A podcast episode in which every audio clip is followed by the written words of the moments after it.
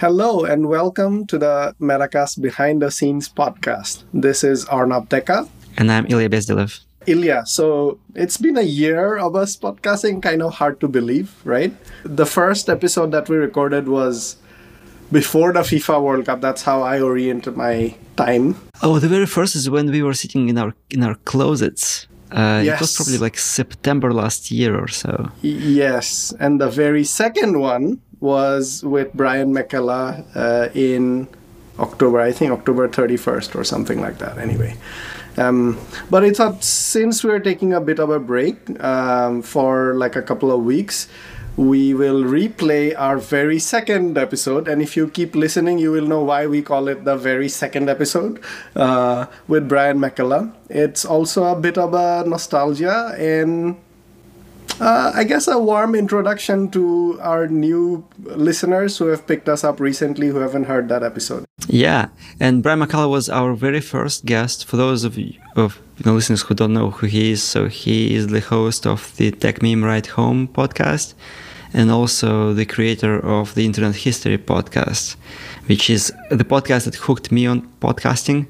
Um, love that, uh, love that podcast. I mean, love both of his podcasts, but Internet History podcast has a special place in my heart uh, from from all of the podcasts.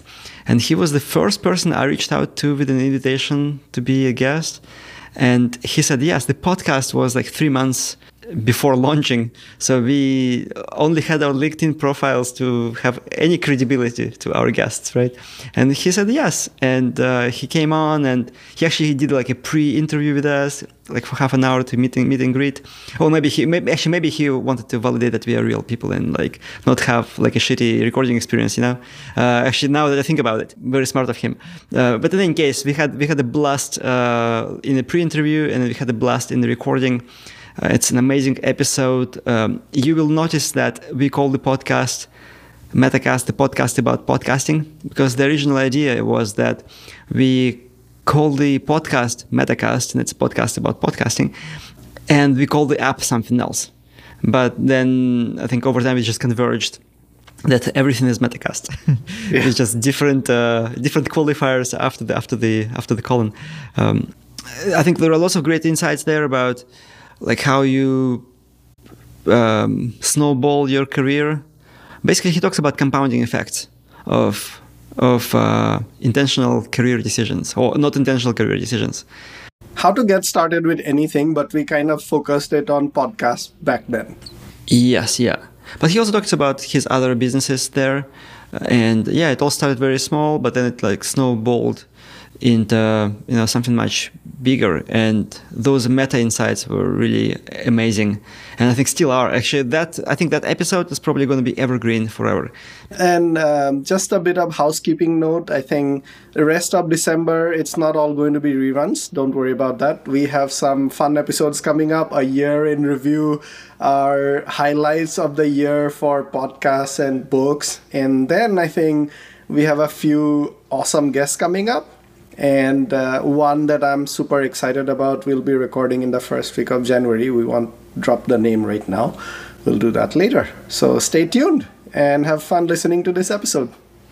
cool cool and yeah without further ado here's brian mccullough to this day, let's say I want to interview somebody about FTX blowing up in crypto, which is a space I'm not super familiar with. I over research and I have more questions than I need because then it allows the conversation to go in the direction that is right in the moment.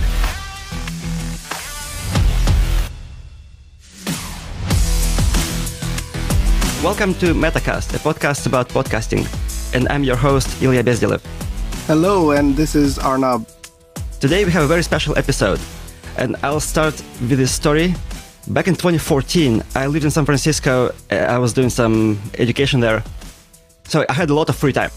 And a friend of mine sent me a link to this podcast called the Internet History Podcast. I never listened to podcasts before, but that podcast it really captivated me. I just listened nonstop, like every single moment I had in my life where I didn't have to take care of my son or go to classes or spend with my wife. I would just listen to that podcast that covered all of the things I did as a teenager, starting from the Netscape browser and uh, going a little bit before that, and you know Napster, downloading MP3s. I think there was an episode about the MP3 standard. There was so much stuff that spoke not just to my mind, but also to my heart. Because as a teenager, I was just, I mean, I was a geek, right? I was able to live through my teenage years again. I mean, the best parts of my teenage years. And today on our show, we have Brian McCullough, who is the host of that podcast. And he also has another podcast, Techmeme Ride Home. And we are going to talk about a lot of interesting things today. Hi, Brian. Welcome to the show. Hi, thanks for having me. Yeah, I love the fact that my show is very bingeable. especially if you discover it years later that um, yeah there's what four or five hundred hours worth of content for you so it is funny that it was also reliving my youth to do that show so i appreciate it resonated that way. Yeah i think your show is timeless. Yeah for my part right like ilya told me about your show i think about a year back i started listening to it and got completely hooked into it. And i think the new show the Techmeme ride home that's the one that I started listening to after we kind of started chatting with you, right? And that mm-hmm. one was like, oh man, I've been missing this show for I don't know how long because this is like in 15, 20 minutes every day. I get caught up with everything that's yeah. happening. It's amazing. I mean, obviously, we'll go into this story, but the Internet History Podcast was an interview show, and the Techmeme Ride Home is a it's a news rundown so the idea is in 15 minutes to catch you up so it's a, they're two totally different beasts really but we can get into all that it serves two different purposes one is here's what you missed over the last 20 years and one is here's what you missed today so cool brian to get us started can you tell us a little bit about yourself and your podcast just so you know people get an idea of uh, who you are and what you do yeah. So these days, I'm a venture capitalist. I run um, the Ride Home Fund, but every single day, I produce the Techmeme Ride Home, which is, like we said, a 15 minute rundown of the headlines of the tech world. It's not just the headlines because you could get a robot to do that. What I try very hard to do is give you the context of not just what happened, but what people in Silicon Valley think about what happened. So I quote tweets a lot. I will quote from multiple different articles about a given story. So it's not just, oh, you know, this week FTX blew up. It'll be FTX blew up and this venue said this about it. This person said that about it. So uh, it's got an audience of around 50 to 70,000. You know, the the C suite at Microsoft supposedly listens every day. Uh, my friends at Andreessen Horowitz listen a lot, which is why they've been on the show a lot. It's really hopefully and uh, you know gratifyingly uh, sort of a water cooler podcast for uh, folks that work in the tech industry before all that i'm a four-time founder. My first company i founded in back in 1999 so anyway i come to this sort of naturally in the sense that the only industry i've ever worked in is tech and i've been doing it for almost 25 years now. One topic that always fascinates me and I'm, I guess I'm channeling my inner Tim Ferriss now, how different things you did in life combine and compound and that leads to you know certain outcomes. So i'm curious what your i guess what your educational background is uh, maybe also some of your upbringing that actually led you to the path that you're in right now. Okay um, i get ready buckle in. I'll, I'll give you the whole thing. Go on. We'll talk about how i wrote a book because of the podcast too. In the book one of the points that i make the book is called how the internet happened was for folks growing up in the 80s and 90s, this whole idea of entrepreneurialism wasn't really a thing. Like if you were a kid and you were ambitious or you wanted to be famous or you wanted to be rich, maybe you wanted to be a rock star or a sports star or uh, you know go to Wall Street or something like that. You did not think, "Oh, here's what I'll do is I'll start a company." It just wasn't in the zeitgeist at least in America then. What was in the zeitgeist in the 90s, um, I graduated high school in 96 was um, when Quentin Tarantino burst onto the scene, a whole generation of us were like, ah, we want to be him.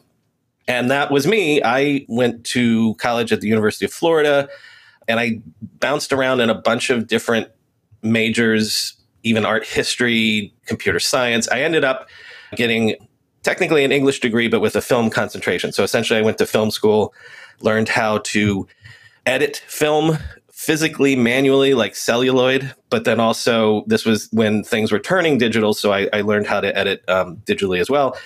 And so you'll notice that nothing in that college had to do with like business school or economics or anything like that. To graduate, you had to do a thesis, and I was doing film, but I was I had settled into the writing track of film. So the thesis was I had to write a screenplay.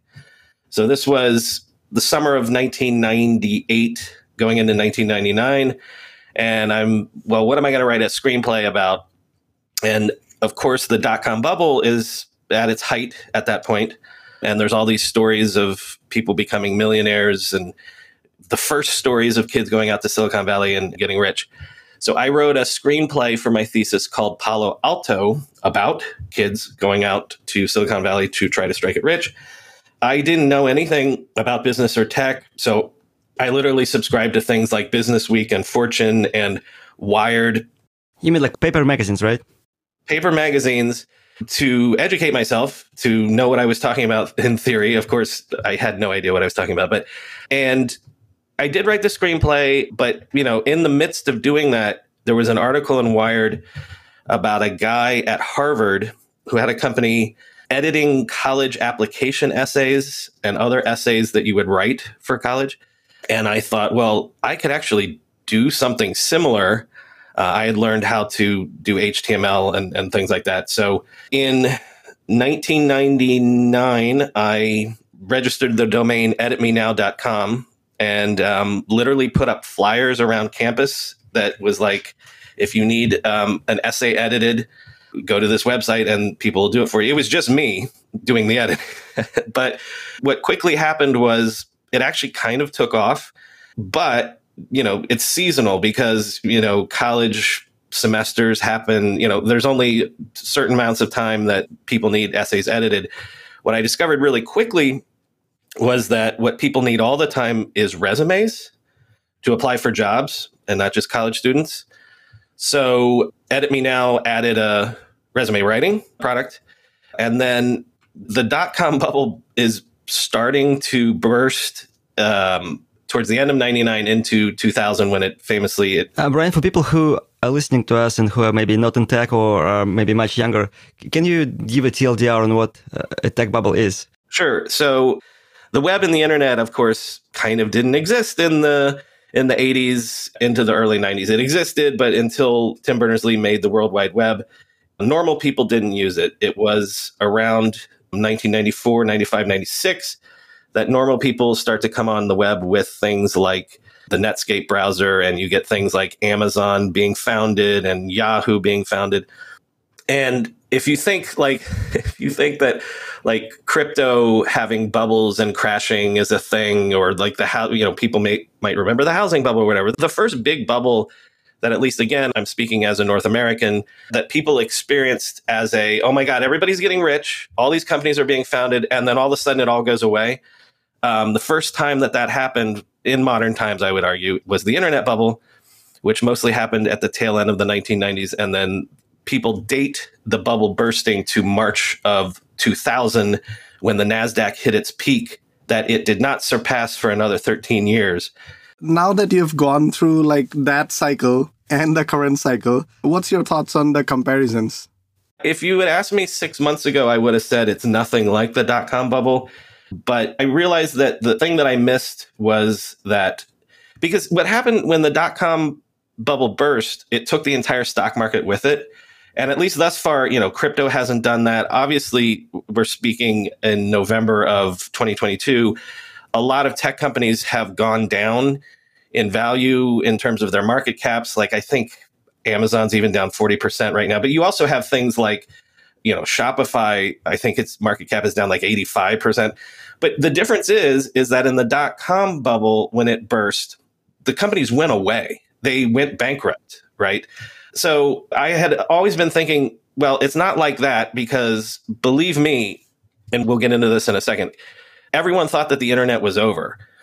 The internet's not going away. I don't know that crypto's going to go away, even if there's a, a bad crash. But my blind spot was, oh, it's not going to affect the entire economy or the entire world. But what I missed is, is that it functionally doesn't matter because if you're in one of those worlds, if you're working at a SaaS company and all of a sudden SaaS is not hot, or if you're w- working on Web3 or, or VR and suddenly the funding goes away, like you can have a nuclear winter that affects your industry that functionally will be like what the dot com bubble was in the 90s. How did you ride out of that? And yeah. Okay, very interesting. So editmenow.com pivots to resume writing. As the bubble's bursting, domain name shopping is still a thing where you know you can pay $100000 for a really hot domain or whatever. But that was also a very big part of the bubble where domains would go back and forth for a million dollars. And one of the first things to pop was the domain market. And so i bought the domain resumewriters.com for what was it? $2000 and the guy that i bought it from said if you had contacted me six months ago i would have charged you $200000 That's the burst, yeah. Right. So I have the site resumewriters.com and this is right when Google is starting and first of all for years, you know, if you need a resume written, having the domain resume writers was very good in terms of real estate on the internet. So I had good Google juice as we say. Before SEO was a thing, I guess. Yeah, I mean that's because SEO was very simple. That's why domains were so valuable is that if if you wanted to sell widgets, widgets.com would put you at the top of a lot of things. But the other thing that I wrote around that time was the birth of paid search and search advertising. My memory of course is hazy on this, but I know for a fact that the first week or month of AdWords, I immediately got an account. And I remember very clearly I think I, you know, paid $100 and sold $150 worth of resumes, right? Resume services. And so this blows my mind. I'm like, well, I can just do this all day long. What if I put in 200? What if I put in a thousand, you know, and, and it kept scaling with it. And again, this was such early days. I can remember paying eight cents a click for the keyword resumes and things like that. So I'd like to say that my company and my business grew with Google in a lot of ways. And again, for the first year, it's me writing the resumes. So I'm doing seven or eight resumes a day. But I've graduated college at this time. The only job that I had a real job for about six months, I worked on the line at FedEx. So, like, literally, boxes come down a conveyor belt and you have to sling them into other boxes that then go to the airport to be shipped and stuff. When I discovered, I remember the, the week that I, I first made a $1,000 on resume writers and I was like, all right, I'm quitting FedEx, right? Um, because to me, even sitting down and having to write seven or eight resumes a day was better than slinging boxes. I worked for DHL like uh, back in the year 2005, I think, just for a short stint. Sorry, I'm going on tangent now. Moving those boxes was so meditative. it was very meditative, and I was in the best shape of my life. you know, right? Yeah. but also, what I do regret is I quit before I could have like after you were on the line for a certain amount of time, they'd let you drive a truck. And I always sort of romanticize that because it, it would feel like being like a ship out at sea. You know, you're the captain of your own ship and you go out every like that seemed like very romantic to me and meditative and you know, maybe that was a better life, to be honest, if I'd stayed on that path. But so resume writers takes off. Eventually I hire people. Today, resume writers has depending on the season, between 60 and 90 writers around the world that work for the company on contract. This is the tail end of the dot com bubble bursting. So there was actually a venture based company called resume.com that was my main competitor. I live in New York City now. First time I ever came to New York City was because job search site called Hot Jobs, hotjobs.com was big at the time. And I flew here to try to land a deal to become the official resume services partner of hotjobs.com.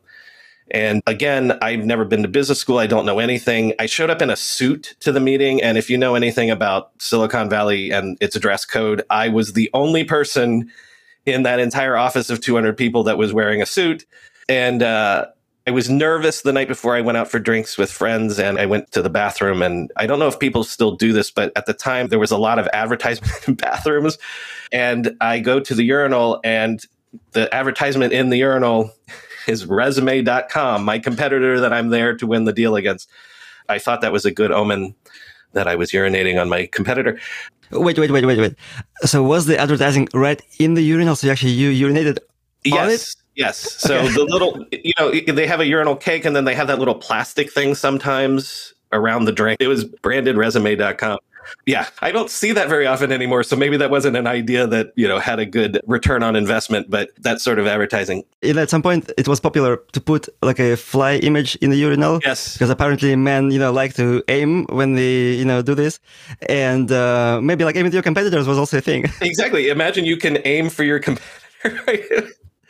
to try to move it forward quickly, resume.com was among the companies that went bust and went bankrupt. And resume writers.com is still around today. I still own that company. And it's one of those things where competitors have come and go. A few years later, when monster.com decided to get into the resume business, we almost died because they flooded Google ads and we, it was made it very expensive for us. But it's also one of those things where if you hang around long enough, you survive and you're the, the last person standing. And, you know, we've bought competitors like resumewriting.com and resumeservice.com over the years. I still think we do good work. And, um, you know, there are worse ways to have made a living your whole life than helping people find better jobs. What actually really helped us was the recession that came in after the dot com bubble burst. Lots of people needed resumes.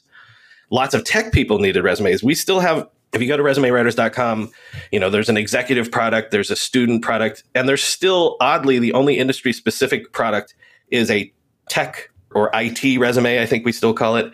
That was because, you know, in 2001, 2002, 2003, a good third of our business were people that had been laid off in the tech industry. And so, you know, it's one of those things where I say resume writers does really well when the economy does really well because people can shop around for better jobs. And we do really well when the economy is crap. like in 2008, we were making money hand over fist. It's when the economy's in the middle that we kind of don't do so great. So, so you may be coming into another hot period now. Uh, yeah, you know, I don't ever try to root for that. uh, we had a pretty good year, uh, 2022. That company is never going to be a big company. It's never going to IPO. But what it's essentially done is it's funded all of my crazy schemes for 22 years. And one of the things that I did, this was in 2003, I used some of the excess cash from that company to try to start another company. The, the first time I heard about social media, this was in the era of Friendster, if anyone remembers that. This was before MySpace, before Facebook, is I thought, well, social media has got to be great for jobs, for finding jobs, trading jobs, and things like that like LinkedIn. Yeah, like LinkedIn. We I, I, can't remember exactly, but we launched around the same time as LinkedIn. The company was called Where Are the Jobs? um, and it was essentially a way to try to trade job leads and things like that.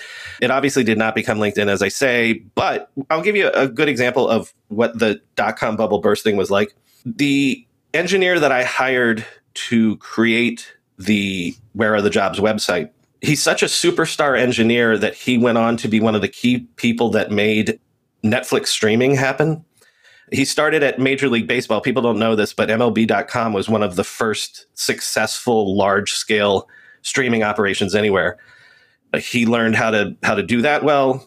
Goes to Netflix, helps them launch Netflix streaming. So I was able to hire that guy for I think I said if I pay you ten thousand dollars, will you code up this site for me? And he's like, yeah, I can do it in my spare time. Um, so that should give you an indication of the level of talent that you could just hire off the streets in Craigslist because they were out of a job because everyone thought that this internet fad is gone and over. And so I'm giving you this background because it informs how I know how to do the tech industry and stuff like that. I did another startup in 2005 that was who to talk to, similar idea, trading, job leads, etc. We got up to a quarter million users for that site. I was funding this all through the cash coming off of resume writers. So I had the freedom to shut it down when I didn't think it was working. And for various reasons, that wasn't working. But in that case, we had patents and various other IP that we were able to sell when we shut down. So that gave me um, a little bit of cash as well. And again, I'm a single man, a bachelor at this point, so I don't need a ton of cash. Uh, Brian, before we get into podcasting, I'm curious why did you want to be Quentin Tarantino? I mean, I remember when Pulp Fiction came out in 1994, I wanted to be John Travolta. Like, why Tarantino? Just to set this right, I was b- born and brought up in India. I didn't have that same kind of like, I think, Tarantino introduction. Uh, I-, I got it much later in life. So I'm curious what exactly about Tarantino made you feel like that? Yeah. It's not that, you know, I still like Tarantino and I like his films, but it wasn't, oh, him specifically. It was he was the big superstar that everyone wanted to emulate at the time. So again, if you're a smart, ambitious kid, you're looking at these these avatars, these idols that you're like, well, I want to be smart and ambitious and famous and rich like her or like him. And nowadays, this is what I'm saying is there is this template for doing that in business, right? Because we have the Mark Zuckerberg story, we have the you name it, uh, you know, coding up a chat app in your dorm room and becoming a billionaire. So smart, ambitious kids tend to do that because there's that template now. And so Tarantino just, it's not like I wanted to make, you know, fast talking heist movies or something. I don't even know what kind Where of. lots of people kill each other. Right, There's right, right. blood I- everywhere. That, that wasn't the ambition. It was just more to be like that, you know. I would say that was just a template that was available that I was following. And even when I started the first company, the idea was is I would use that money to start a film. I just never got back to that. You know? So what uh, what happened to Palo Alto? Did you ever release it? you know, I had an agent at one point and I shopped around various scripts. My agent was the same agent that was the agent of the guys that made the American Pie movie. Okay. oh, I know that movie. Yeah, yeah, yeah. Um, we probably shouldn't describe it on the podcast, right? it's 18 plus. yeah, yeah. So I don't know. Uh, It went nowhere is the answer to your question. So you because still then at this, you still have it. You didn't release it as a like manuscript you know, or anything. I just cleaned out a um a storage locker recently that I saw it in there, but I wasn't even inspired to like, well, flip through it. Was this any good? Because I know it's not good. So the answer is it, it's nothing. Okay, now we can fast forward to podcasting. Let's say from 2006 to 2012, I kind of don't do anything because I don't need to. Resume writers is going on in the background. I did some blogging and things like that, and I was still active in tech. I angel invested in a few companies or something like that. I, I meet my wife around this time. We get married in 2014. But so around 2013, I'm back in New York City at this point, and I go to tech meetups, and now I'm the elder generation. Now the people coming to tech meetups are 10 years younger than me. And so they ask me question, "Oh, you know, you were here for the dot com bubble. What was that like?" So, you know, now we're talking about it 25 years later, but this was even 10 years later. The lesson that I learned there was if you do anything long enough, it becomes history and you know, people coming into a scene unless people actually stop and explain, well, here's what you missed. Here's how A led to B, led to C, led to today. They don't get caught up, right? I even remember in college having that experience where like I took a class on the French Revolution and I didn't know anything about it. So I wanted to I wanted to know like how did it happen? Who was like, you know, Danton and why did the Bastille get sieged and things like that. But the the class was all was more sophisticated than that. So it was all about like, well, the economics of the late Ancien regime and how that affected the rural peasantry that then rushed to the cities and call you know. And I was like, wait, wait, wait, but I need to know the basics. Give me the ABCs. So around 2012, 2013, as people are saying, what was Yahoo? Yahoo's that company that no one cares about anymore. Yeah, no, Yahoo was huge and you know I was like, well, everything that I've ever done, every company I've ever started, every it's always like, well, that's a good idea. Someone's going to do it. I could probably do it. So the idea was if I just wrote a book that was how the internet happened and to me it started with Netscape as the first real web company but then you know say how e-commerce started and then explain where Yahoo and Google and all these things came from and so around that time, I start to read books and start to think about, well, I'll write the book about how we got here, and it'll be an explainer for people in the tech industry how we got here. In those days, when I would tell people this is what I was doing, they would be like, "Oh, that's great! Um, you're going to explain, you know, how this technology transformed our lives. By the time the book actually came out in 2018, people were like, "Oh, is this a book that'll explain how technology ruined our lives?" but um, a book takes a long time to write. So this is how I get into podcasting. A book does take a long time to write. You do a lot of research, you do a lot of writing, and if you're lucky, years later it comes out and people read it, but they don't see all of the work behind it. And one of the things that I I do is you know, again, I've never been a big player in the tech industry, but I've been there. And so, again, you know people that eventually become important people. And I always like to joke. One of my best friends is Chris Messina, who invented the hashtag. And we always joke about, hey, you know, the guy that's that 23 year old kid with the nose ring over there that is sort of in the corner and is like uh, weird and like no one really wants to talk to him. Oh, that ends up being Jack Dorsey. you know, like so all I do is I start to reach out to folks and I say, hey, can I interview you for my book?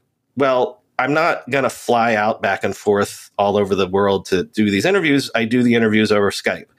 I record the interviews because I want to use them for the book. So I start to get three, four, five, six interviews. And I realize that, you know, again, I talked to somebody who was an early Amazon engineer. I, like one of the people I interviewed was employee number two at Amazon, the guy that built the first Amazon website. Shel Kaphan is. Is that the guy who was talking about the sneaker net?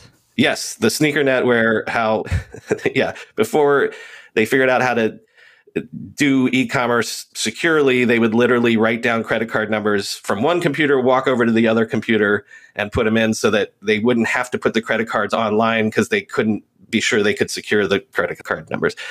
So think about it. So that's a perfect example. I just I would have an interview for an hour and a half with employee number two at Amazon, the guy that built the website for Jeff Bezos, right?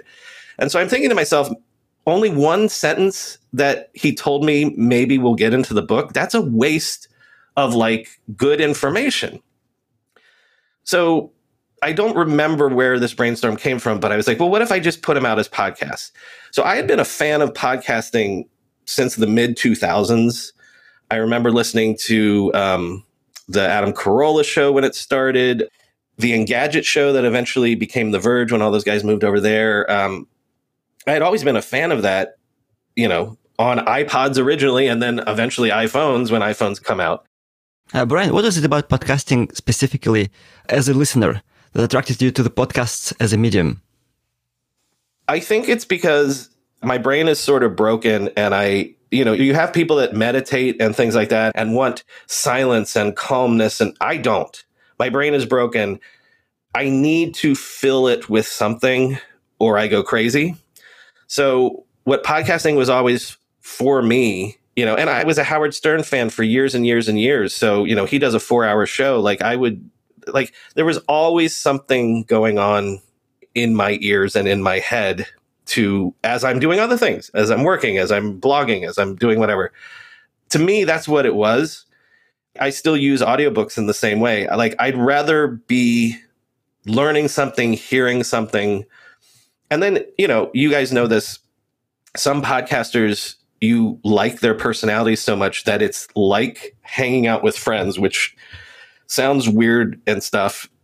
I know, you know, but it sounds like I like your personality so much. Now I'm hanging out with you on this call. Yeah, exactly. So amazing. Well, you know? and, that, and that happens. I, I'm on the other side of it now. Like I never get recognized for my face, but many times I'll be at a conference or something and people will hear my voice and be like, wait a minute, wait a minute, huh? Oh, yeah. Brian. Yeah, yeah. Um, that, that must be a fun feeling. Yeah. It is fun. And people, you know, for the venture capital fund that I run now, a lot of the companies come to me because they're listeners to the show. And so when they pitch me their companies, they start the Zoom calls by saying, okay, Brian, I got to geek out for a second. Uh, I've been listening to you every day for three years. You be a perfect example. You know way more about me than I know about you, right? Absolutely. Um, yeah. So it's an unusual thing, but it's also a fun thing. So I start to put some of the interviews out as a podcast called the Internet History Podcast. And it immediately got picked up on iTunes. You know, uh, it's now Apple Podcast, but Can we dig out for a second more? When you say like iTunes and, and iPod, actually, did you have to like download the podcast into your computer and then upload them to iPod with the cable? Is that how it worked? Oh yeah, yes, yeah. okay. Was there like a publishing mechanism, or how did you actually publish the podcast back then? Everybody did Libsyn back in the early days. Libsyn was the only player. I, you know, Libsyn is still around today, but there's much bigger and more sophisticated podcast publishers. But the reason that I launched on Libsyn too is because like when Marc Maron started his podcast, I know he was on Libsyn. The people that I was listening to, so all I knew when I launched the podcast was like, okay, you go to Libsyn, you get an account, and you upload your audio, and then you send it to to iTunes to index. But for whatever reason, somebody at Apple saw it, thought it was cool, and put it on the new and notable page. So the first week that I launched the Internet History Podcast, it had a thousand downloads, and it just grew from there. And just so we understand kind of the context, so a thousand downloads for a new podcast, like folks like Marc Maron, for example, uh, how many downloads would somebody like him have? Well, in those days, he might have a hundred thousand, and that was considered just mind blowing. So okay. now he's probably in the millions. Yeah, yeah. And for those of you who don't know, uh, Marc Marc Maron, he actually played the wolf in the Bad Guys movie, which I was like watching that movie with my son. I'm like, oh, wait, wait a second, I know that voice. Uh, yeah, it was Marc Maron playing that. Uh, but he hosts a show called uh, WTF, and he had guests like Barack Obama and Slash and others. Yeah, he's a he's a great interviewer. Okay, I'm glad you brought that up. Are you familiar with um, Dan Carlin's Hardcore History? Yeah, I've consumed like pretty much everything that's available. Yeah. Okay, so imagine this is me in 2013, and I'm listening to Marc Maron and I'm listening to Dan Carlin, and I'm thinking this must have been where the brainstorm came from. I'm a little on both sides, right? Because what Marc Maron does is just interviews, so I'm sure I try, you know, tried to copy his style. And then the other thing that I did shortly after I launched the Internet History Podcast is as I'm writing the book, I would read the chapters and release those as a podcast. Um, so that think about it. That's literally Marc Maron on one side and Dan Carlin on the other, and that's what the Internet History Podcast was. The project was still to become a book someday, but the idea was is if people are interested in this history, they'll get more of the background details that won't make it into the book, and they'll help me write the book, which they really did. When I would release some of the early chapters of the book as a podcast, people would get in touch with me and say, You got this wrong, you got that wrong. Eventually, you know, people would suggest interviews for me. Oh, like you're about to do eBay. I know so and so that used to work at eBay. Let me put you in touch. So, in a way, the project was also writing a book out in the open and sort of crowdsourcing it. That's so cool. Actually, I'm curious uh, because, like, I think the first episodes, whatever, how many first episodes, uh, you know, I listened to, they were all narrative episodes. But uh, if I hear you correctly, there were actually interviews behind those. Did you release them afterwards? Yes, because I didn't think that launching with the interviews was the right thing to do. I thought that, okay, if this is a brand new thing, I should give people the context. So it changed over time, but originally my thinking was is I would group them together. It's like, okay, I'm going to write about eBay next, so I'll release a bunch of the eBay interviews along with the chapter on eBay, right? That broke down for the reasons that you know as podcasters, it's hard to schedule people, it's, you know. So then eventually it was just I would throw up whatever I had while I was doing it out of order and things like that.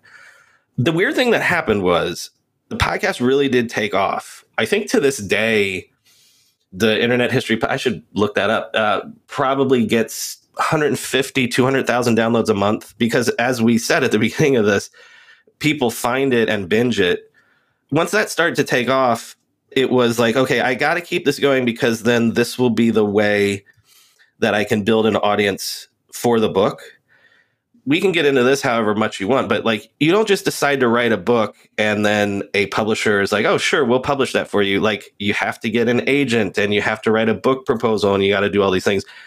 And one of the things that these days publishers want to see is that you have a built in audience. Because believe me, I have learned the publishing industry is stuck in the 19th century when it comes to actually doing promotion and marketing for books. They suck at it and so what they like to do is get people that have you know, nowadays a, a social following or whatever, but like a reputation where people will buy the book because they know your name, right? It's a different ball game in a different industry. I would say I would say this if anybody out there is thinking of using a podcast to write a book or whatever, you're not going to get rich from your book. I actually earned out my advance, which is what what that means is when you get a book contract, they pay you in advance, which mine was fifty thousand dollars, and then you don't make another dime until you earn back that advance, right? And apparently, less than one percent of advances are ever earned back, right? So I did well for earning back my advance. It was never a bestseller, you know. $50,000 sounds like a lot of money, but remember it took me 6 years to write. So if you do the math on the amount of time spent versus the dollars that you get unless you're Malcolm Gladwell or John Grisham or somebody like that or J.K. Rowling, you're never you're not going to become a millionaire by writing a book. If you want to write a book and you want to use podcasts to do it, you have to think of these things as one feeding the other, feeding the like the book as we'll show in a second and the podcast they all have worked together to give me credibility and give me an audience. But it's not like the book was like okay i used the podcast to get the book and then the, the book made me rich. That didn't happen. And it's unlikely to happen for anyone.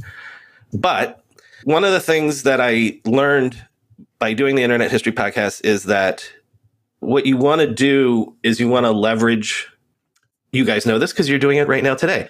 You want to leverage your guests to grow your audience. So to this day i don't know why the first people let me interview them except for the fact that i promised to put the the interviews up unedited and so it's like it's giving people a chance to tell their side of the story in their own words right? But then what happened was is that once you get four or five people and then you reach out to somebody at a higher tier. And they look and they say, well, if they got this person and this person, they must know what they're doing. Okay, I'll do it. And then once you've got a few of those higher tier, you can go to an even higher tier and they say, oh, if you got this person and this person, you must know what you're doing. Around the same time, I got a residency at TED. I don't know if you know TED, the TED Talks organization. The, the residency was as I worked out of their offices as I'm doing the Internet History podcast. And and they helped me get guests and things like that. But think about it. Why did Ted think I was doing a good job? Because I had been doing the show for 18 months and they looked and they're like, oh my God, you got the guy that founded Market Watch. You got the, you know, Shel Kaphan from Amazon. You must know what you're doing, right? So coming back to that by the way like we definitely like you said right we struggled with getting a guest for a while and you were the first one so we have to say from the bottom of our hearts yeah that was amazing yeah, yeah. Well, thanks listen, for getting this, started this is why I said yes because I understand how this works, right? and the, the thing that I always say is gaining an audience. Anyone can do it if you're willing to put in the time and the effort and you do it strategically. But you'll only succeed in the end if once you get to the stage, you have something to say. So, one of the things that I see, you know, we're talking about podcasting, but this could be relevant to all sorts of things being a, an influencer, trying to write a book, whatever. There are tried and true methods of slowly. I always, the analogy I use is rolling a snowball down a hill. At the top of the hill, your snowball's tiny. By the time you get down there, it's huge. And everyone's like, well, of course, because he has that huge snowball. No one saw the tiny snowball at the beginning. But if you don't have the goods once you finally get to that stage, then you're never going to have an audience. So there are certain people that I see trying to become YouTube stars or something like that. And I'm like, yeah, but you don't have the goods, you know? but that's something that I don't know, maybe you can learn and do and stuff like that. But yeah, I really like that uh, that analogy. I was recently watching a masterclass on masterclass.com uh, by Metallica, which is my favorite band of all time. And they were talking about all these different things that they do. But then uh, I think it was Lars Ulrich, and he says, "But you have to have great songs." Yeah, like, right. like, at the end of the day, like everything else doesn't matter as long as you don't. I'll, I'll give you another songs. analogy um, based on on music. There's another thing that when I talk to young people and they're like, "I want to do X, Y, or Z, or I want to be in this industry, or I want to be in this crowd," I'm like, "Well, are you where that is happening? If you're not, I'm not saying that you can't live your dream in Iowa." Or you can't like but the analogy I would use for music is in the 60s what was happening in rock and roll was happening in London. And you have Eric Clapton and you have John Lennon and you have Mick Jagger and Keith Richards and and the Who, all those guys. Do you think that there weren't equally talented musicians in Austin, Texas in 1965? Or in you know Seattle in the in the 90s was where Nirvana and sound Jimi Hendrix actually was in Seattle. I mean, in he was born 60s. in Seattle and he was somewhere in the Midwest and in New York, but he didn't become popular until he went to London. Exactly. So the thing that and this can apply to anything. I want to become the best model railroader in the world, or I want to break into that industry. Well, find out where the best people are doing that. How is that working for you? Because you are in New York well, I guess you have been in New York for a while, right? Uh, but the action have been happening in Silicon Valley. Okay, but New York has had a tech scene that was second to Silicon Valley. Like if you were going to be anywhere else in the 90s or 2000s, New York City was where you would do it. And I would say that things change because of the internet because okay, I'm saying geographically go to where it's at. But whatever your interest is, whatever you're trying to break into, you can break into it on the internet. You can stay in Iowa as long as you're in the right Discord server, right? I met people again in the industry that now have gone on to be, to do amazing things, and I knew them when they were nobody because I was just there. I was just there when we were all nobodies, and eventually the nobodies and the the weird kid with the nose ring in the corner becomes Jack Dorsey or becomes Jimi Hendrix or something like that. Um, so it's just the thing that you got to do is never be shy. when you're starting out. Uh, coming back to the point about like you have to have the goods, right? Some of that is also like you have to have some strategy to do early validation in whatever you're doing, right? Like, if, do you have any thoughts on like how podcaster, somebody who's trying to get started, could figure out like, do I have the goods or not? Well, also think about like if I've become a prominent podcaster, right? I had no background in that. What I found was I found a niche and a field that was virgin territory. No one was doing this. Now, Dan Carlin was doing hardcore history. I don't know about history like Dan Carlin, but I do know tech, right? So you can, if you're starting out, I'm sure there's an entire ecosystem of model railroad podcasts and things like that. But whatever, like find that area and it's like the kids that go to Hollywood and it's just like, you know, I think Steven Spielberg did this. He just went out there and is like, you know, I'll go get you coffee, I'll hold the lights, I'll do whatever. And again, that's another that's a perfect example of a scene that wasn't a scene. When Steven Spielberg goes to Hollywood in the uh, late 60s and early 70s, it's still the old Hollywood studio system, but it's right on the cusp of the 70s explosion of new Hollywood when you get Scorsese and De Palma and all that stuff. So Steven Spielberg comes up with all those kids. They called them the brats, the studio brats, or whatever. But eventually, all those kids, once they get their chance on the stage, have the goods and become right. But you can't do that unless you go there and are willing to not just, okay, I'll hold the lights, I'll get you coffee, but commiserate with all the other people that are nobodies. Because again, eventually one of those nobodies or some of those nobodies are going to become somebodies and then they'll remember you and then you you all come up together. Like I've got a, a six year old and an eight year old now. And like that's the thing is like I was one of those kids, I was a nerd, like you're saying. And I was, you know, very insular and like I, I'm not a joiner, I don't join clubs or whatever the best advice is just don't be shy and be willing to to be in a scene. Even if there's no monetary value even if the rewards take time you've just got to be where there's action you know? You've got to be where there's some sort of catalyst that'll eventually explode. If you're not where the explosion is you can't participate in it you know?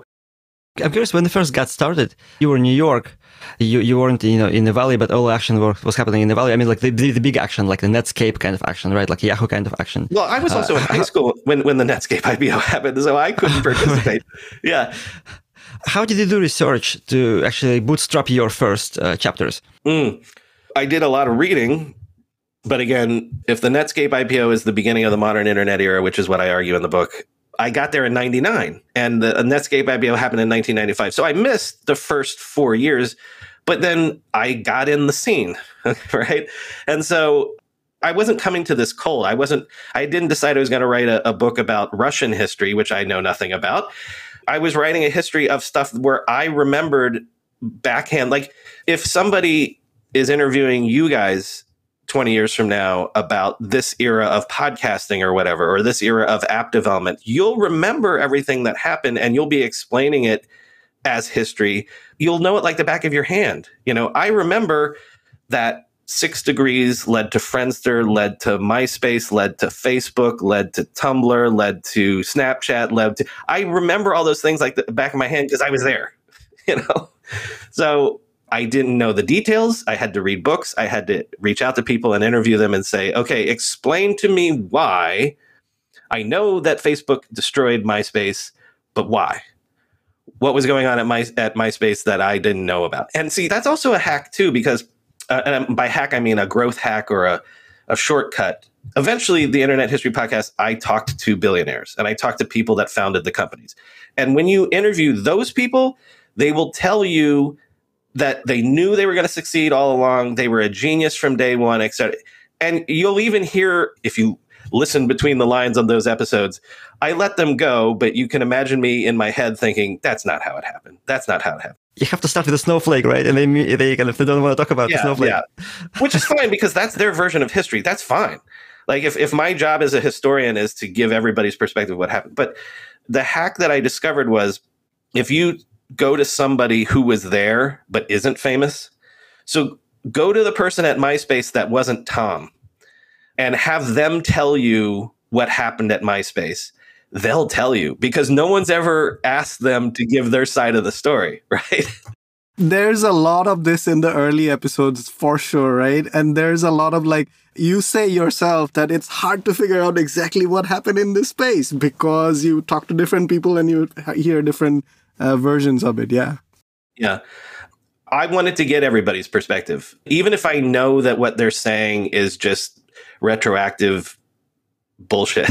but it, that's still valuable in terms of, you know, it's valuable in like weaving the whole story together into the narrative that it is. Yeah.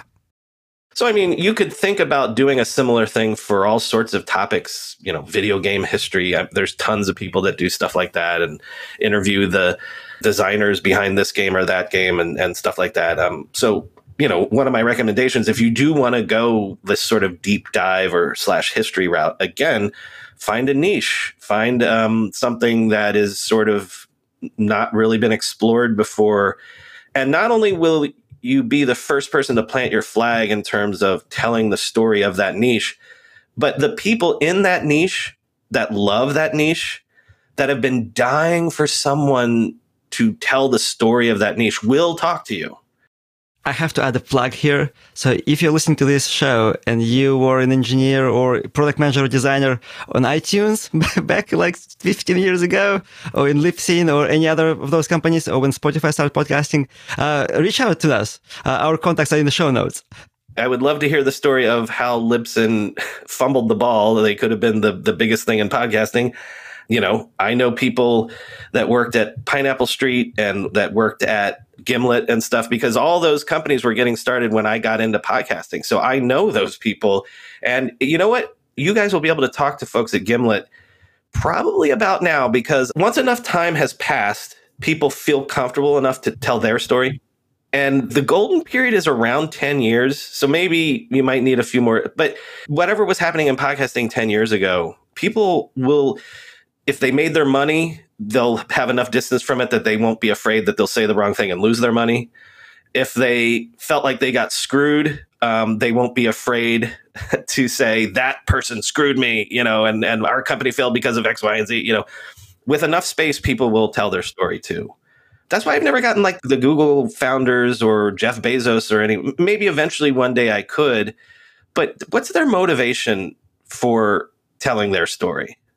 They have billions of dollars. They don't need it. And if you're fresh from a company, uh, maybe the wounds are too fresh to tell your story. But with enough time, it can be cathartic to tell your story. You know, this is so awesome. Now that I think about it, because we both have tech background. So we actually could in the beginning follow that niche of like the technology for podcasting and go all the way back, talk to people. I think that would be really interesting. We understand how it works. We can also ask pointed questions. Yeah. So one of the people that I spoke to was Dave Winer, who invented the RSS feed. And so I, if the time comes, uh, I'm happy to introduce you to Dave Winer. you know, reach out eventually to Marc Maron and reach out to, like, again, you can do the same thing for. I think we've made it when we have Tim Ferriss in our show. there you go. I mean, I have people like that, that it's like, oh, if I can, if I can talk to them, you know, so to bring us up to the present day, and then I'm happy to to talk about process and things like that. Um, Internet History podcast becomes popular. I get a book deal. The book comes out in 2018. We were talking about this offline, but one of the weird things about you, you had said as a fan of the show, you're like, uh, the early episodes of the show are so much more detailed than the chapters in the book. That's the nature of a book. You have an editor, and they say in the contract you should deliver a 90,000 word manuscript and I turned in a 180,000 word manuscript. And so the editor says to you, We are cutting this in half. And you say, No, we're not. And they say, Yes, we are. That's useful because it made the book better. If I was writing the book for only the people that know the industry, then yeah, it's sort of surface and I don't get into as much depth in the book as I do in the podcast. But I was writing the book for my mom to be like, here's how you got a supercomputer in your pocket. Here are the people that did it to you. So that editing process was valuable. The book is a different thing than what the podcast is, you know? So, like I said, the book came out, didn't hit the New York Times bestseller list, but it did fine. And, and it lives on because lots of crypto and Web3 people have been buying the book over the last few years because they're trying to see if there are patterns that they can match to the crypto and Web3 industry look, again, this comes back to the book was a part of my career. You know, because the book came out, I gave a TED talk, I gave a talk at Google, I was interviewed in, uh, you know, I've been on CNBC and this one and that one. So, because the podcast is popular and the book is published, I have this credibility. If I just one day said, Hey, I'm Brian McCullough, I'm a tech industry expert, no one believes me. And I still don't believe me but once you have these different things under your belt, no one's going to doubt you anymore, right? and so all of the things feed into each other, which leads me to the Techmeme Ride Home podcast because around the time the book comes out. Just a quick question before we get into the Techmeme one. So you mentioned that the first week itself, when you released it, Apple featured it, and like you got a lot of publicity right? I just got lucky. I got lucky. And then uh, after that point you kind of kept on seeing growth. Did you do anything else big things to like promote it? No but then that's where you get strategic about your guests where you know if you get somebody prominent to come on and they tweet about it and then you know people in the industry would discover it. And so mark cuban one time tweeted about the podcast and like you know i got an insane amount of downloads in a 48 hour period after that. So again, that comes back to if you get the stage and then you have the goods, then at least in my experience, and maybe it doesn't work out this way every time, but then it sort of feeds on itself. Then the snowball is rolling down the hill and it's accumulating mass on its own, of its own accord, right? With its own momentum. And so again, everything just feeds into it. You know, so at that point, I'm going on NPR regularly because anything every time something would happen in the tech industry there were certain people that were fans of the podcast that, would, that then were working at an NPR show that's like, well, get that guy Brian on because he'll be able to explain this, right? And so when that happens, then boom, you also see a surge in downloads of your podcast and things like that. At the peak of your uh, podcasting with Internet History Podcast, how many downloads did you have per week or per month? In a month, I think at its peak, it was, let's say, 400,000. Also, then maybe I had 100 episodes, 150 episodes at that point. I'll give you the download numbers of the Techmeme show because, you know, we do 1.7 million downloads a month on that show. Let me get there and I'll explain that to you. So the book comes out, Internet History Podcast is a success. Podcasting is having its moment. This is shortly after Serial. Everybody's making podcasts. And so I, I live here in New York and people are contacting me hey, Brian, would you come do a tech podcast for this company, that company, you know, this publisher, that publisher? And I, I was taking a lot of meetings. But an example of if you're in an industry long enough, you just know people. There's a website called techmeme.com, which for 15 years, people in the tech industry read every day because it's sort of an algorithmic based news site where here are the headlines. Like if you went to techmeme.com right now, whenever you're listening to this, you'll be able to see sorted out the news of the day in the tech industry. The guy that runs that and the guy that founded it is a guy named Gabe Rivera, who I met years ago. We became friendly. Every time he was in New York, we'd get a coffee or have dinner. Every time I was in San Francisco, likewise. And so I was just saying to him one time, Oh, yeah, I'm probably going to do a, a tech news podcast at some point. But already at that point, everyone was doing that. And I'm like, how can I do a thing that's not just you get two or three people around a table and just commiserate about the tech news? I said, Gabe, did you have you ever thought of doing a Techmeme podcast? And he's like, Yeah, of course. I can't do it. I don't have time. I was like, Well, what if I did it? And then we sort of brainstormed, well, what is Techmeme good at? Techmeme is they don't break their own news, they're a news aggregator.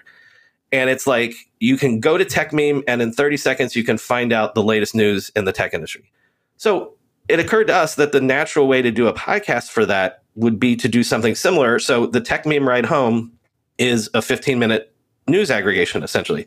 So I pick the five to seven biggest stories and I use Techmeme's page as a guide. These are the most important ones.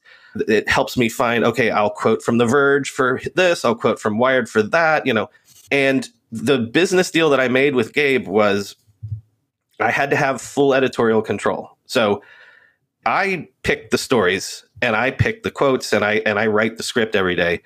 All I did was Gabe and I signed a contract where I licensed the brand Techmeme. I call it the Techmeme Ride Home because originally the idea was I would put it out every day at five o'clock and you would listen to it on your commute home. And I kick back a certain percentage of the revenue that we make from advertising to Gabe, but I'm completely independent. So think about this as a hack so I have a reputation as a podcaster, but even that, it wasn't enough that people would jump with me to this other podcast. But tech meme, like I said, within the tech industry is pretty much the gold standard. So when I launched the Techmeme Ride Home, you know, Peter Kafka wrote it up in Vox. It got written up in TechCrunch or whatever, like because everyone was like, "Oh my God, Techmeme has a podcast." So that's an example of again I'm levering up in terms of like my audience. I'm sort of using the reputation of Techmeme to grow a larger audience, right? Again, it wouldn't have worked if when people try it out, they hate me or I don't do a good job. But that's why I still pay Gabe to this day because I stood on his shoulders and used the brand that he had built for 15 years to build the audience for this Techmeme Ride Home podcast which again is you know it goes up and down seasonally, but is around fifty to seventy thousand folks every day, and very powerful and important folks. And I've leveraged that as well because because it's Techmeme. You know, why can I have Chris Dixon of Andreessen Horowitz on uh, a couple months ago? Why was he willing to come on? Because of Techmeme, but also because of me. Because he listens to the show, he knows I know what I'm talking about. I do interviews with you know, news making people in the tech industry, people that I have no business talking to because I'm not a journalist. You know, I don't have 20 years of doing this, but all of the things combined the book, the Techmeme brand, the podcast, the ability for people to listen to the podcast every day to know that I'm not full of shit. The snowball just keeps rolling, right? so, uh, Brian, I'm curious when you interview people, I guess when you started and you interview now, like, have you done any training Any uh, no. like like no like interviewing so you just like go by your by your gut i don't know okay I, I hope this doesn't sound like oh i'm just naturally talented i hope i don't sound like one of those billionaire founders that is like saying oh i was a I really think what the secret is is that I just ripped off people that I had been listening to my whole life. So I'm thinking of like Howard Stern, Terry Gross, Ira Glass, Marc Maron. I heard because I've been listening to them for my entire adult life. I heard how they did it and I just tried to do it like them. But then my secret sauce for interviewing people is that I just prepare, I over prepare. So to this day, let's say you know, I want to interview somebody about FTX blowing up in crypto, which is a space I'm not super familiar with. I'll write up 30 questions. And I know that we'll only get to 10 of those questions, but I do enough research that it's like I have, it can go in any direction. And so the thing that I've learned by doing it is if you over prepare, Howard Stern always talks about good radio, like what good radio is. And so I over prepare, I over research, and I have more questions than I need because then it allows the conversation to go in the direction that is right in the moment. I think bad interviews, and I I know them when I hear them, are when the interviewer wants the conversation to go in a specific direction and they keep pulling it back. And the, the natural flow of the conversation Brian, can I get it back to the topic please? Yes exactly exactly. I mean it can work sometimes but it's not the best way to do it. The best way to do it is let it flow in the moment. And I say to people because subsequently like you know this is what I did when I was at TED is I would train people on this you know, I would do interviews at TED and I would also train people to do podcasts and interviews. And the thing that I say is when I'm the host, it's the most in the moment activity I've ever done in my life because I'm thinking in my head, what is my interview subject feeling? I'm thinking in my head, what is the audience feeling? I'm thinking in my head, what am I feeling? And so all of those things are at the exact same time pressing on me as a pressure and then the fourth aspect of that is, but it just should be a natural conversation that's entertaining, right? That's interesting. And so it is in the moment doing an interview is unbelievably just intense because you're thinking of the experience of all of those people you the audience the interviewee etc and i didn't have any training on it but i the only thing i can tell you is is that i heard my whole life people doing it well and i just copied them that's it. I don't know if you noticed uh, when I when I did the intro for this episode, I actually mimicked you.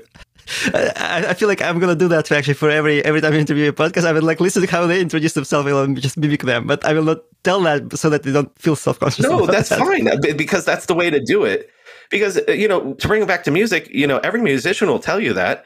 You know, Bob Dylan wanted to be Woody Guthrie, and he wanted to be this folk star, and so he just straight copied. Every musician will tell you they straight copied. If you were a musician, Ilya, you'd you'd copy. I am actually. You'd you'd start by being very Metallica like, wouldn't you? Right? Yeah, I want to be James Hetfield for exactly. sure. Exactly. You even look like him a little bit. Um, so, but then even if you copy people, eventually parts of you come out.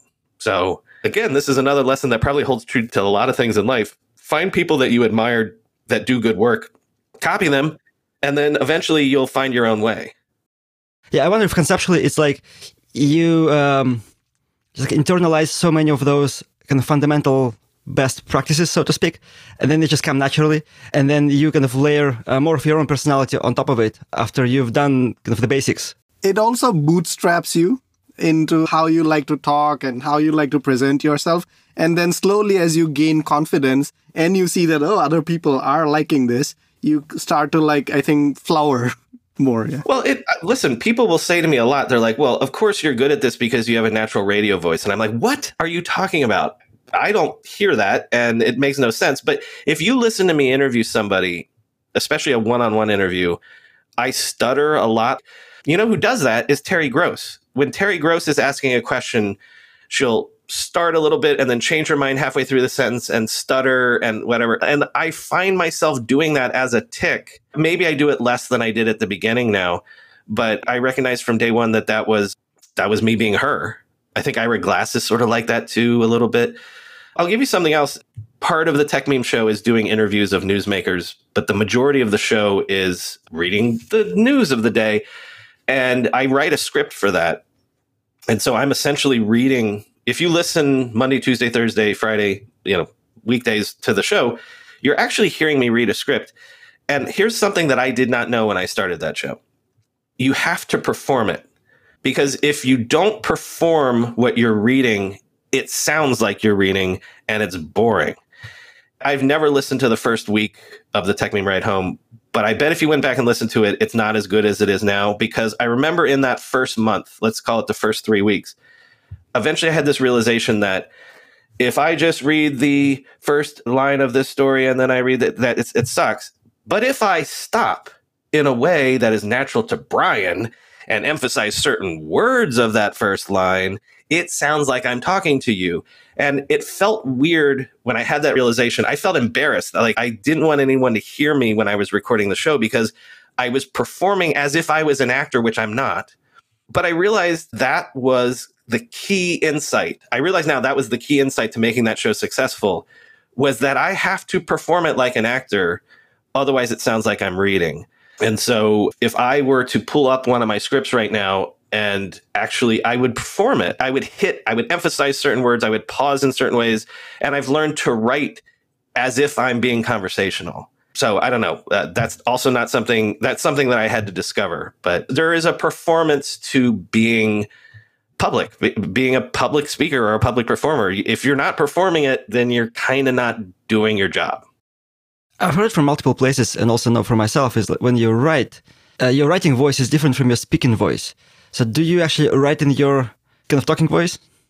I'm writing to make it sound like I'm not reading it. So yes, I'll even write like instead of saying I don't know, I'll write in the script I don't know to prompt myself to say it that way because if I'm reading and I say I don't know versus I don't know, which sounds better, right? Uh, right. So, yeah, for 100%, I will write it to try to prompt myself to be more conversational.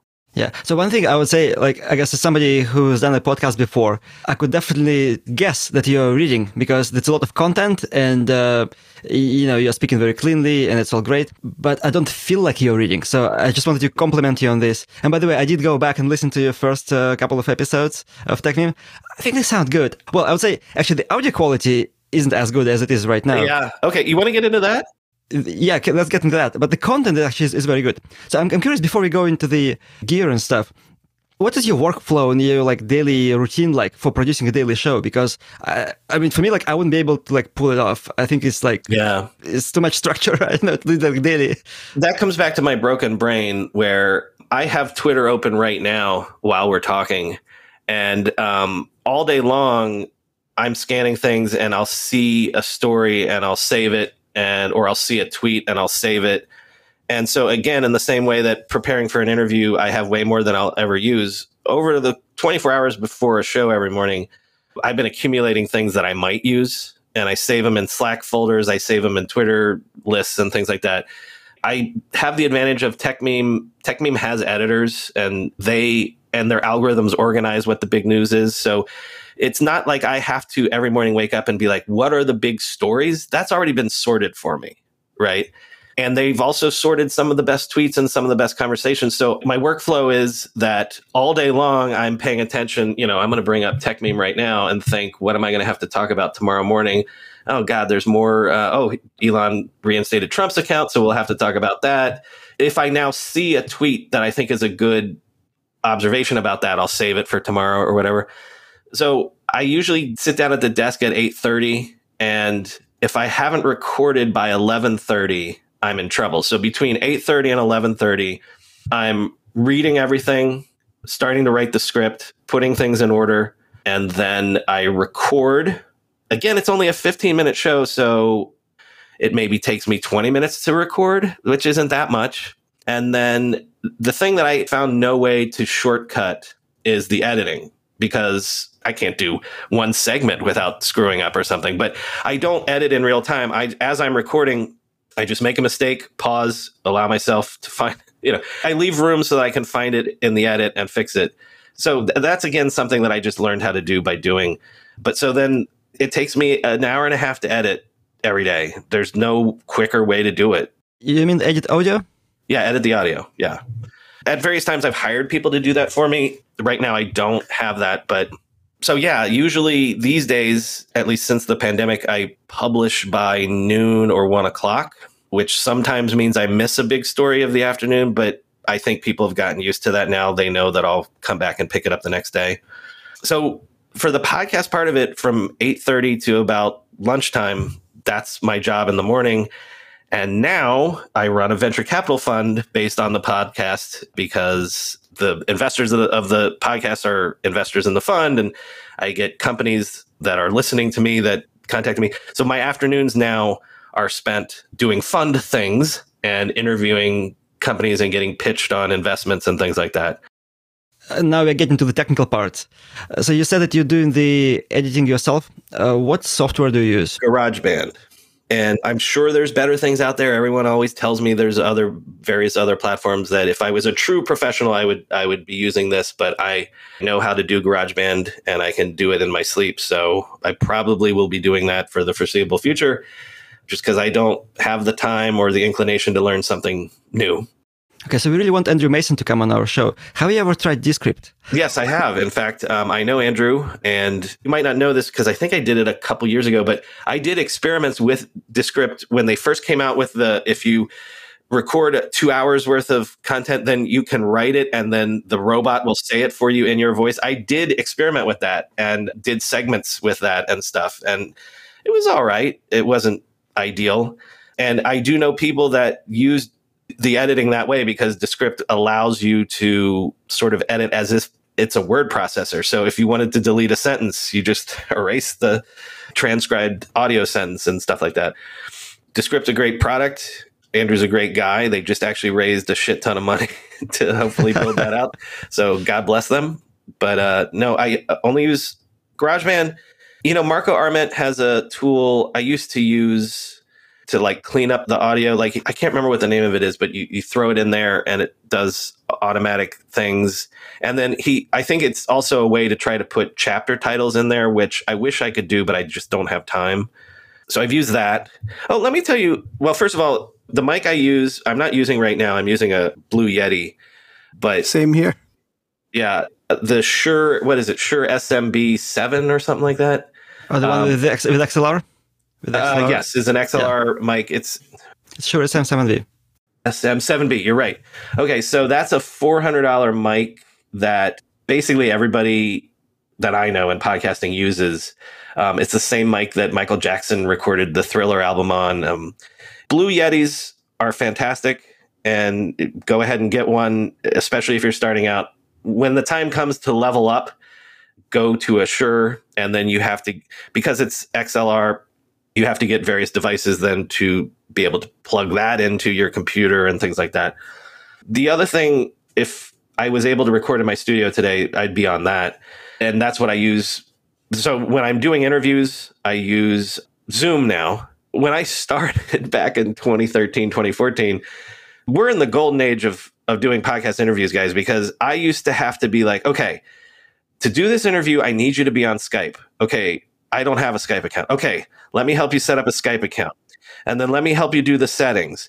And then let me, like, now because everybody is used to doing Zoom calls, I can assume that everybody has Zoom, knows how to use it, and the audio quality of a Zoom recording is much better than even a Skype was and there's all sorts of other tools. We're using Metacast right now and stuff like that. But actually, Metacast is the name of our podcast. We use uh, Squadcast, oh, Squadcast uh, but it just shows sorry. our logo at the yeah, corner, which is yeah, so funny. I'm, I'm sorry.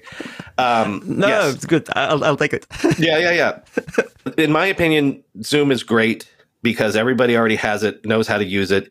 And all you got to do is check the box that says recording and it downloads locally. So I recommend that. What else? Oh, yeah. Okay. One more thing. I have I showed you guys last time we talked. I have a an audio box. What is this called? We'll we'll have to take a picture of this and put it in our show notes. This was Hold awesome on. to see. Let me yeah, let me look behind me here. Okay. So you put your head in it. Yes. So let me describe this. So it, it is called the Harlan Hogan's Porta Booth. Google Porta Booth. And as opposed to having a room where you put all the foam on all the walls and stuff like that. And, and Ilya, I can see you're in your closet, which I did too. Being in a closet is in between the clothes is a great way to do. But what the Porta Booth does, it has that foam stuff. It's a little box. It unfolds and stuff so you can travel with it and things like that. I put my Shure SMB in there and I put my head in there every day and I use my phone. I put the script on my phone and I read from my phone inside the little box every day. And that is probably why the sound quality is better, like you said earlier. No echoes, yeah we were actually wondering if you were going to do that with us today. like we'll see your head inside the box. And... It would be so weird to have actually both of us, uh, like you know, in a, well in our closets, which is already weird enough.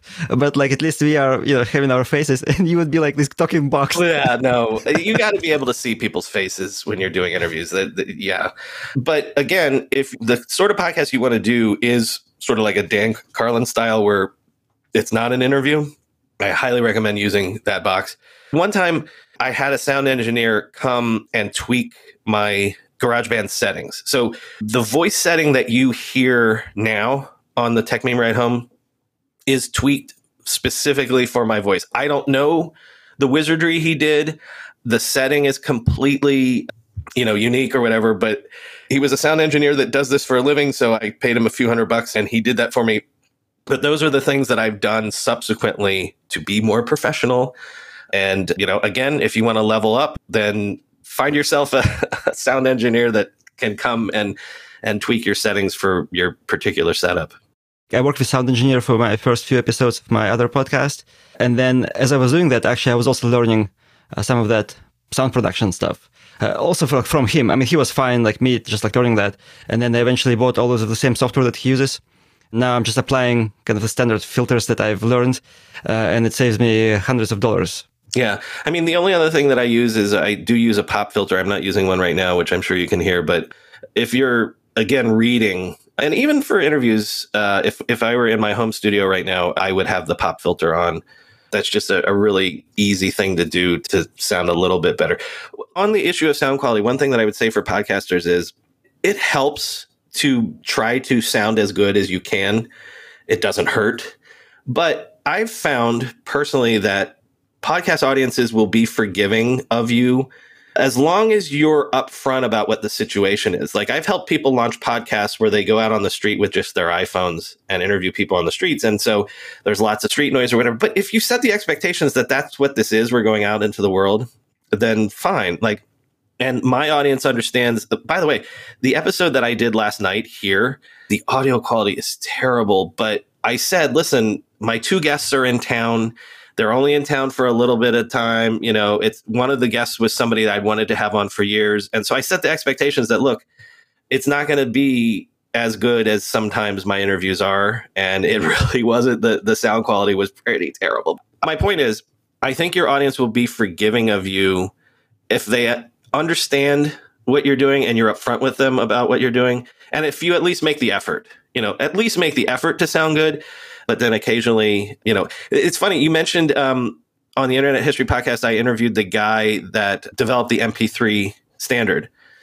It is one of the worst episodes audio wise I've ever done, which is ironic that I'm interviewing the guy that created the MP3 and it's the worst. And I think I even say in that episode, what I did is I edited together some of the stuff that was legible. And then I said, here is my best edited version of this. If you want to hear the whole thing and it's really annoying, here's at the second half, I did the full audio. But, you know, I've interviewed people when they've been talking to me in their car. And again, if people understand you're trying your best, I think they'll be very forgiving of you. So, oh, that's a very good point. You also mentioned that you tried out editors for a, mm-hmm. but you do it yourself now, right? Um, I mean, that's a that's a money thing. I, I'd love to have the hour and a half back in my day that I spend editing, but I just don't feel like paying for that right now. And I think an editor also have to like it's a very personal thing, right? Like producing your podcast. They have to actually know the content and your personality to actually be able to project the way you want your podcast to sound like. That's an excellent point because if I have recorded, you know, I sit there and I record for 20 minutes and then I immediately start editing, I remember, oh, yeah, by the way, in segment two, you really flubbed somebody's name and it took you three tries to get it right. Well, if I hand that over to an editor, they don't know that, but I do know that. So I can do it faster because I'm also the person that did the recording, you know. So if it takes me an hour and a half to edit, probably it takes the editor two and a half hours to edit. So, right. And to your point about being forgiving of sound quality, I remember actually a specific place in Bellevue, Washington, where we used to live. I was driving in my car listening to that MP3 episode. I forgot which one, long or the short one. And I was just like so excited about the content because like, I, I don't know, like MP3 was my life because like, I play music, you know, like I was always, always into music. I don't remember how bad the quality was. Like, I like, it's, it's not the point. it was one of the times like he lives in Germany. He is German. So he has a very thick accent and the Skype connection was terrible, but also he's a busy guy. He's an older guy. I knew I had to take what I could get, you know, and one of the things though that's interesting about it that he taught me this is an editing tip but like one of the reasons that mp3s work and, and please forgive me because it's been a while since i've done this research and did that episode but i learned a trick from him about editing audio which is at the end of a sound the human brain is trained to not hear the tail end of it and so that's an editing technique that i use all the time when i'm splicing together a sentence that I screw up or something, as long as I leave enough space for silence when I start my second attempt, I can splice it back together right to the edge of the previous sentence. If you put it right at the end of the last word you said, you won't hear the click of the edit, which you even will have. I know uh, it'd be better if I could show you visually, but if you do your edits halfway between the two. Like, let's say I do sentence one, screw up, and do attempt two. If I do the edit and try to piece them together in the middle of the, the two problems, you can hear the edit. If you take the second one and bring it right up to the edge of the first one, you can't hear the edit. And that, I'm sure what I just described, sound people know, you know, and it can describe it way better than me. But God, I use that every day to, to cover up things. Do you cut out breaths? And, uh, yeah. Yeah. Sometimes I do. But again, like we were discussing that I've developed this technique that sounds like I'm talking. Sometimes I purposely leave in the breaths because if the flow is good enough, then it sounds like I'm talking. And a natural person, when they talk, pauses for breath. So it's on a case by case basis. Sometimes I will cut out the breaths, sometimes I leave them in. I know people that cut out every um and ah and every um, breath. And like, you know, um, the 99% invisible guy, you know, he's a master at doing that stuff. Um, that's not me because also I don't have the time to do that. So, yeah, if you just use a tool to do that, it sounds very unnatural. So, if you do that, you have to really take your time to do it properly everywhere. Yeah. One last thing uh, on podcasting before we go into the fund. I know when we did the introductory call, uh, you mentioned some of the numbers uh, about like numbers of downloads, also the ads. I think people will be curious uh, to hear about, especially those who are just starting out or like thinking about starting. How much money can someone make with podcasting, and how does it work? Yeah, one of the reasons that again I come from the business world where I know what it costs me to buy advertising, and advertising is sold on a thing called a CPM, cost per milla Milla being the sort of French slash Latin word for thousand. All advertising is sold this way on a CPM basis. So if you buy an ad on the Super Bowl, you're paying a certain dollar figure per thousand viewer. If you buy an ad in a magazine, you're being charged per thousand eyeballs that you expect to see that page. If you know advertising, that you know that one of the things that the internet did is it brought CPM levels down, down, down, down, down. That's what killed the newspapers. That's what killed a lot of media, right? So that back in the day, if you ran Time Magazine, you could demand a $50 or $70 CPM. There are people in podcasting that demand $70 CPMs right now. But $30 forever was considered okay, if you can get a $30 CPM, that's good money. From day one, I've never sold an ad on my show for less than a $30 CPM. The unit here is downloads? Per thousand downloads. Yes, correct. So you can do the math. If I sell an ad, I tend to, you know, sell at the low end so that I don't have to, you know, underperform and then have to make good for stuff. So I generally sell at a 50,000 downloads. So tomorrow on my show, I'll have two ads. And so I sold it at 30 times 50 so roughly $1,500 per ad. There will be two ads tomorrow. I generally do 22 episodes a month. So multiply 30 times 50 times 2 times 22 that's how much money gross show generally makes if I sell out all my ad inventory in a month.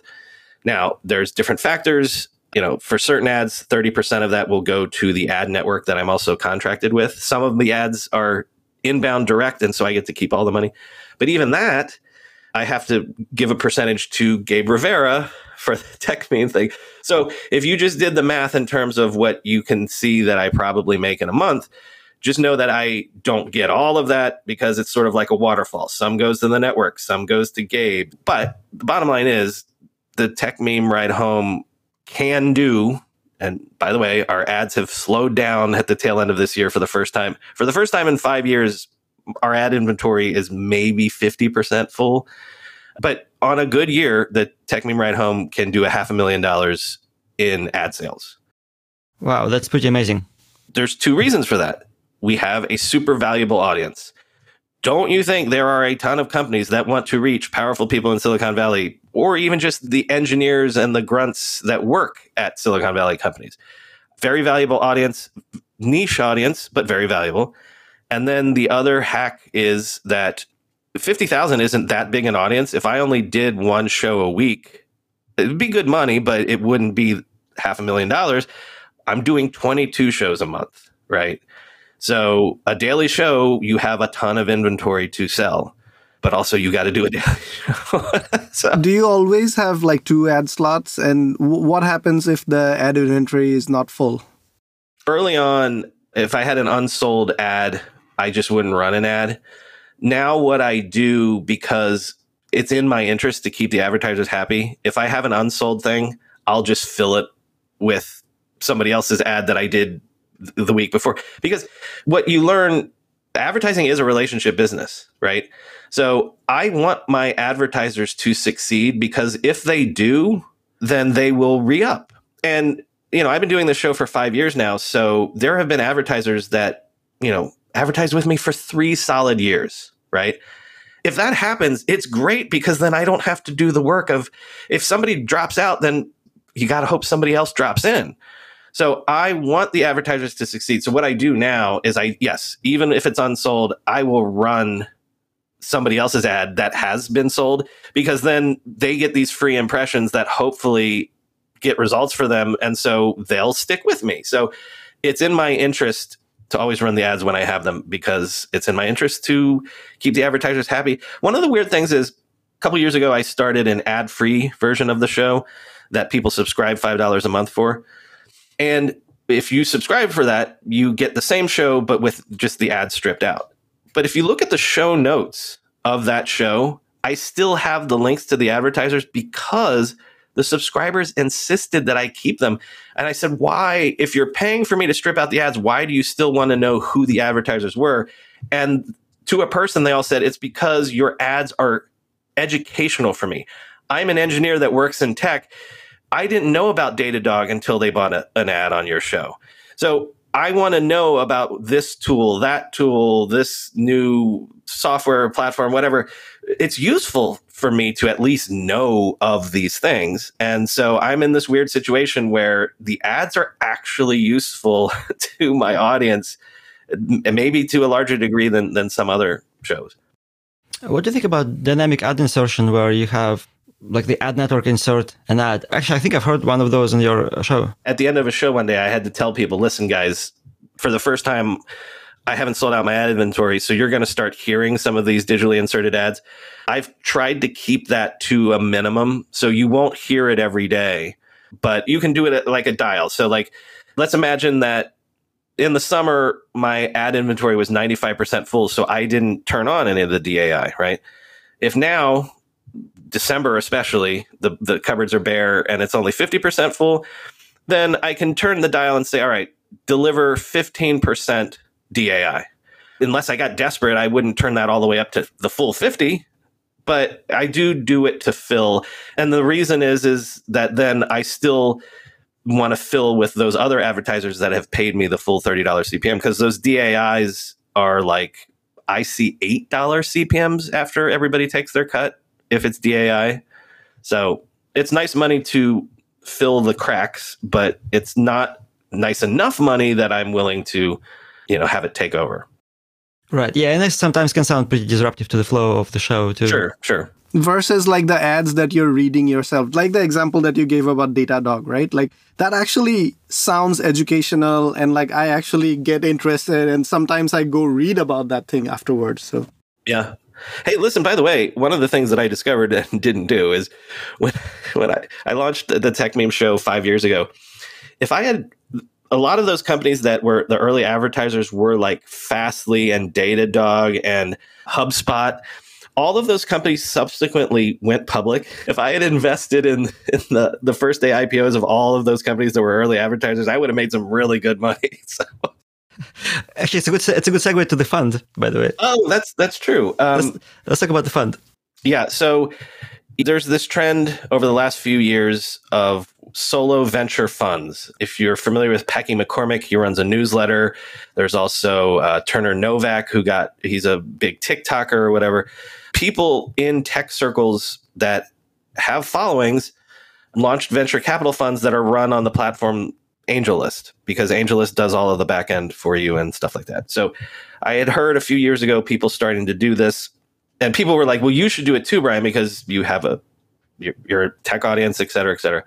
But I didn't think it would work, and I remember saying to my wife, "Well, let's give it a go, and I'm going to just keep pushing on doors until one of them doesn't open." So one day at the end of a show, I said, "If I rolled up a rolling fund on AngelList, would anybody invest with me?" And in, I put up a Google form, and in 24 hours, 150 people said, "Yeah, we do it." It ended up we have our first year we had 77 investors. How much do you have to invest? Uh, that first year, 2.7 million.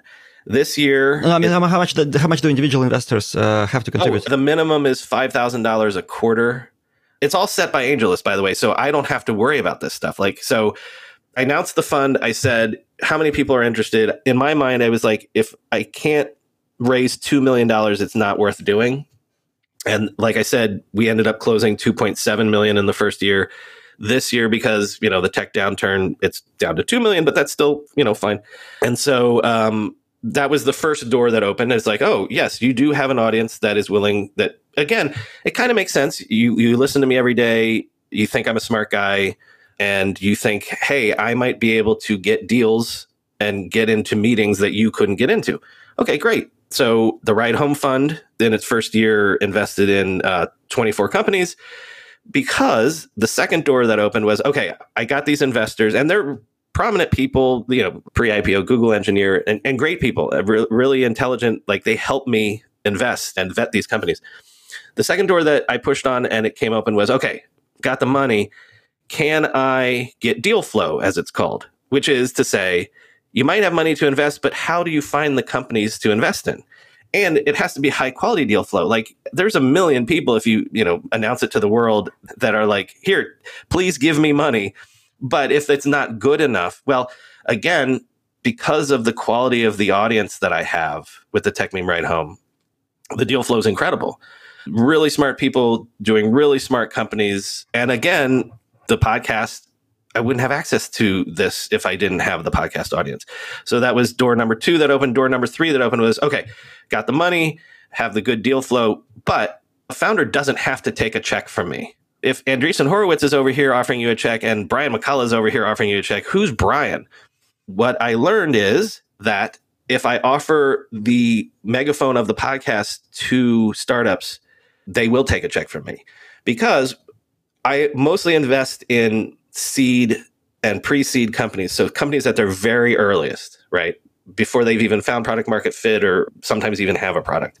And so at that early stage if you take a check from me and i say when the time is right come on the show and tell the audience about it it's a free option on a marketing platform that can be extremely powerful at the earliest stage of your company. We've helped companies close their rounds We've helped companies hire their engineering team. We've helped companies get their first thousand customers by coming on the show.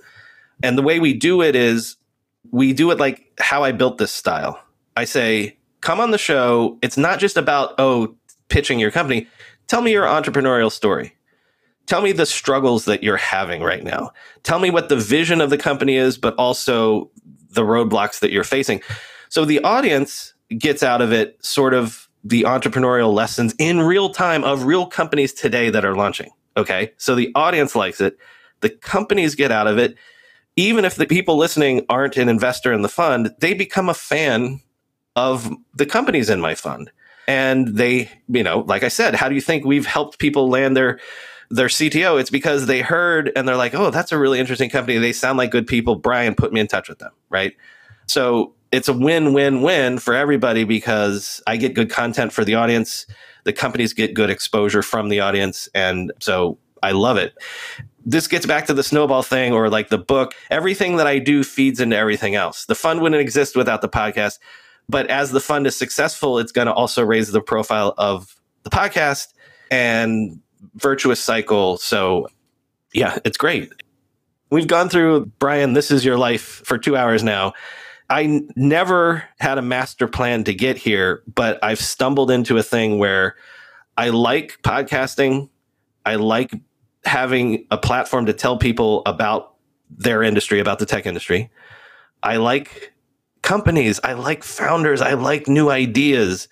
And so I've stumbled onto this thing where I can do all of those things in a completely synchronous and like, you know, flywheel sort of way. And it's a lot of fun. So. And we've been recording for uh, like almost two hours now, and we are at the end of our allotted time. What podcasts do you listen to? Mm. What would you recommend? Okay. I'm big into comedy podcasts and soccer podcasts for years and years and years. Every Monday, for me, Mondays are Comedy Bang Bang Days, one of the OG original comic podcasts. I also am a huge fan of the podcast The Rest is History. They're two British historians that I actually kind of knew before they started their podcast, but has become wildly successful because they're amazing at it. They're doing it. They did a history of the World Cup last week, and um, just great. Two really sort of wonky British historians, but they do all sorts of good, entertaining history stuff. There's various Arsenal podcasts that I listen to because I'm a fan of Arsenal Football Club. Uh, so uh, shout out to um, the Arsecast. I also love the Football Ramble if you just like general football news. Wednesdays for me are um, Nerd Poker, which is the comedian Brian Posehn and his other funny comedian friends have been playing for years Dungeons and Dragons. Uh, yesterday, being Saturday, was the Flophouse, which is one of those we watch a bad movie and then talk about it and make fun of it but it has been going on since 2008. It's also one of the original shows to do that. Today is Sunday. Sunday is when Blank Check with Griffin and David comes out. It's a movie podcast by two movie critics, but what they do is they do a director's filmography. The reason it's called Blank Check is their theory is is you're a director who makes a movie that is successful and then you have a blank check to do whatever crazy passion projects you want for the rest of your career. So they just finished a series on Stanley Kubrick but they've done like Christopher Nolan, they've done off the wall ones. They're long, they're two and three hours long, but they're for the old movie film nerd in me, I definitely recommend Blank Check. Off the top of my head, anything else I can think of, I'm going to be ashamed when I realize that I haven't named a real favorite of mine, but that's enough. I gave you five. That should be good. Thank you. So, where can people find you? Are you still on Twitter? Yes, as long as Twitter does Twitter still exist? as long as Twitter still exists, I'm at Brian MCC. I'm trying out this new thing called Post.news, which may not even exist uh, by the time you hear this, but I'm at Brian on there. It's a straight Twitter clone that launched last week. Search your podcast app of choice for Techmeme Ride Home. You can hear me every weekday there. If you want to binge and hear how I got started, look up the Internet History Podcast and that's it. That's that's all that matters anyway. Where to find me? Yeah, the Internet History podcast I just can't recommend enough, especially for people who like books. That's just like like a 500 hour long book that is just so, there's so much depth, so much kind of character in there. Uh, I just can't recommend it enough. Well, thank you. Same for the Techmeme one, I think. Like the amount of different topics that you're able to go through every day and the amount of research and everything that shows up in 15 minutes, it's amazing. Yeah yeah, that's the one that pays the bills. So yeah, give that one a try first, and then uh, do your deep dive into the Internet History podcast. But it's all good. It's all it all works together, as I said. So, all right, Brian. It was great pleasure to talk to you for two hours. I just didn't even notice how the two hours went by. Oh, thank you. Like absolutely fantastic. Like so grateful for you to uh, you know agree to talk to us. And support us and be able to hang out with you and hear your story. That's like absolutely amazing. And especially as a soccer fan, like you said, the first World Cup game is going on right now. Yeah, I so- know, I know. Yeah. And by the way, Ecuador is playing, and I'm a quarter Ecuadorian, so Oh, think of the sacrifice that I made. They are a very young team. I think lots of promise this time. I haven't Yeah, checked into I- the scores. I'll go watch I it haven't after checked the this. score yet. I'll do it. I'll do it when we get off. But um, do me a favor when um, when you have Tim Ferriss on, maybe save that clip where you said that your dream is to have Tim Ferriss on and be like, "We told Brian this." However many years ago, that one day we'd have you. So there you go. Let me know when Tim Ferriss comes on. Yeah, one of those things is like at this point, I don't think actually we are ready for Tim Ferriss. But like episode 50, episode 100, totally. Yeah. Hey, you're right. You're going about it the right way. Thank you for listening. Please subscribe to us on the platform where you listen to podcasts and give us a rating that we deserve, which is hopefully five stars because you've listened up to this point and you still are listening, even though Brian is already gone. By the way, I'm recording this a couple of weeks after we recorded the episode because we forgot to do that. Thank you and see you later.